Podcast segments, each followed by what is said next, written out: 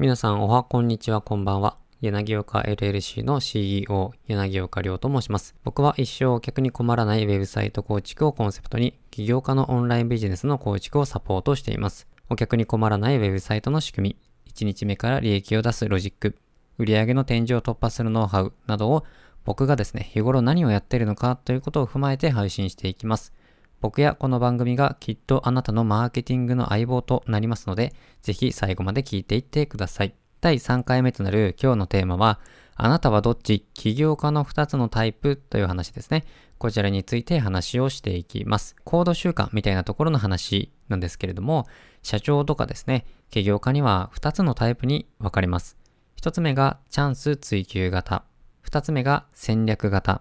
この2つにですね、分かれます。それぞれどんな特徴があるのかということを説明していきます。1つ目のチャンス追求型というのは、チャンスがやってくるのを待っていて、それをつかむと。そして、もがいている大半の社長っていうのは毎日の仕事で忙しい。あと、魅力的に見えるものに惹かれて行動するというのがチャンス追求型の傾向ですね。それに比べて戦略型っていうのはどういうものかっていうと、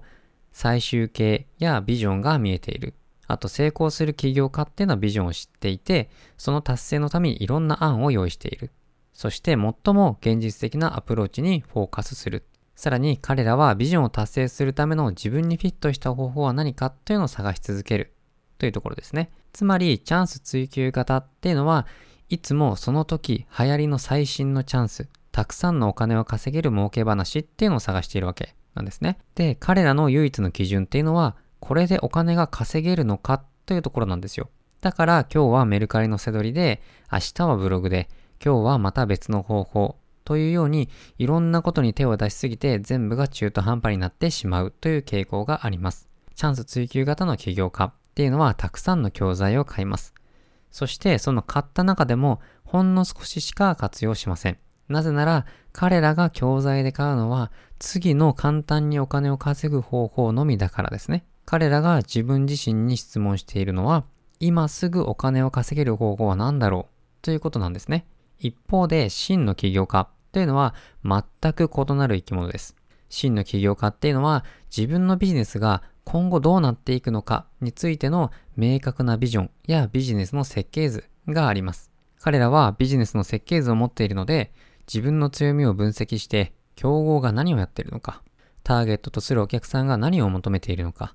ビジョンを達成するための戦略案を考えます。そしていくつも考えた戦略案の中から自分にフィットした方法を選びます。戦略型である真の起業家は真のチャンスは自分のビジネスの中にあるということを知っているんですね。それはあなたのビジネスにフィットした戦略を実行することであって、今週、今日、あなたのメールボックスに届いた誰かが開発した新教材ではないことを知っています。ここで鋭いマーケター、であるのであれば、同意してくれるに違いない秘密の情報っていうのを紹介していきますね。チャンス追求型に物を売るのは、戦略型の起業家に売るよりも100倍簡単というところです。なぜなら、チャンス追求型には基準がないからなんですね。どういうことかというと、もしあなたがチャンス追求型の人たちに、これでお金が稼げるということを納得させることさえできれば、簡単にその商品っていうのを売れることができます。一方で戦略型起業家というのは、あなたが出した案内や商品の提案ですね。これらをオファーと言ったりもするんですけれども、このオファーと彼らの現在の計画を比較します。彼らのビジョンを達成するのに、あなたの商品サービスは本当に役に立つのか、今実施していることよりも優れているのかどうか、ということを考えます。正直なところ、大半のオンラインビジネスをやっているインターネットマーケターは、チャンス追求型以外の何者でもありません。要するに、彼らには戦略がないんですね。あっちこっちそのトレンドに移動するだけです。年収の目標はあるかもしれませんが、達成すべきビジョン、設計図っていうのは持っていません。ビジョンがないために、従うべき計画っていうのもないんですね。だから結局、お金を簡単に稼げると約束している教材の全てを買おうとするんです。買うたびに、これは間違いないと。これこそ次のチャンスだ。っていう感じです。彼らっていうのは特に少しの作業でたくさんのお金がもらえるみたいな約束をしているビジネスパッケージの犠牲になります。さて、ここまでの話であなたが真の起業家にならないといけないと思ってくれたとします。チャンスは買わない。自分で作り出す。チャンス追求型を簡単に表現するのであれば、彼らは大チャンスを常に探しているんですね。そして彼らが探しているチャンスは、彼らのビジネスのレベルによって決まります。スタートしたばかりであれば、流行りのビジネスチャンスばかり探します。すでにビジネスをしているのであれば、アクセスを集める最高の方法とか、コンバージョン率を最大化する戦略などなど、彼らを今の位置で停滞させているものを取り除いてくれるような近道を探します。あなたはこれを聞いて、なんでって思うかもしれません。もっと言えば、なんですでに成功しているような賢い人たちが、そのようなうさんくさい話に誘惑されてしまうのか。なぜ彼らは限られた時間と一生懸命働いて稼いだお金を夢の中でしか実現できないようなものに使ってしまうのかと。これの答えはとてもシンプルです。彼らは成功している起業家は他の誰も知らないことを知っているから成功している。このように思っています。ただ、これは事実です。しかし、チャンス追求型が騙されたりするのは、その次にこうやって考えてしまうからです。成功している企業家たちは、ある時点でどうやって成功するかを知ったために成功した。要するに、成功している起業家のことを成功したチャンス追求型だと考えてるんですね。他の誰も目をつけていないチャンスをいち早く嗅ぎつけたから成功したのだと。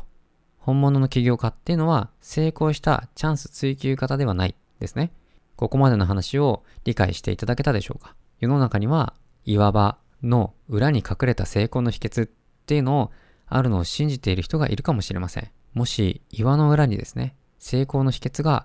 隠されているのであれば、もしそうなら、あなたがやるべきことっていうのは岩を次から次へとひっくり返すことですね。そうすれば、秘訣っていうのはあなたのものになります。それによって、あなたが成功するかどうかは、次にどの岩をひっくり返すか